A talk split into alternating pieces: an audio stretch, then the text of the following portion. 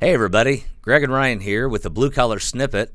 And so we're going to dive into a couple topics of what can you do outside in your house to make it look awesome going into the spring so that way you can sell it and get top dollar.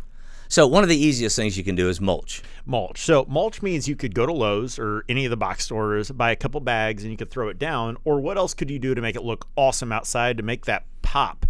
That way when you're getting ready to sell your home, it looks awesome. Well, another easy thing to do is to green up your grass. So how do you green up your grass? Well, you can go buy bags of fertilizer at the bu- home stores, Home Depot, Lowe's, whatever.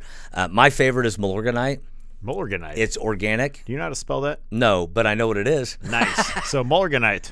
It's organic backguano. There you go. So it'll green your lawn up because all the nitrogen like that. So you get a green lawn, fresh mulch, you got the contrast, pop, boom, ready to rock. Another thing you may want to consider is touching up some paint on the outside. So the trim around your house, go ahead and just hit that real quick. One coat should make it look awesome. So we've got mulch, we've got mulliganite, and we've got a little bit of paint on the trim of your house.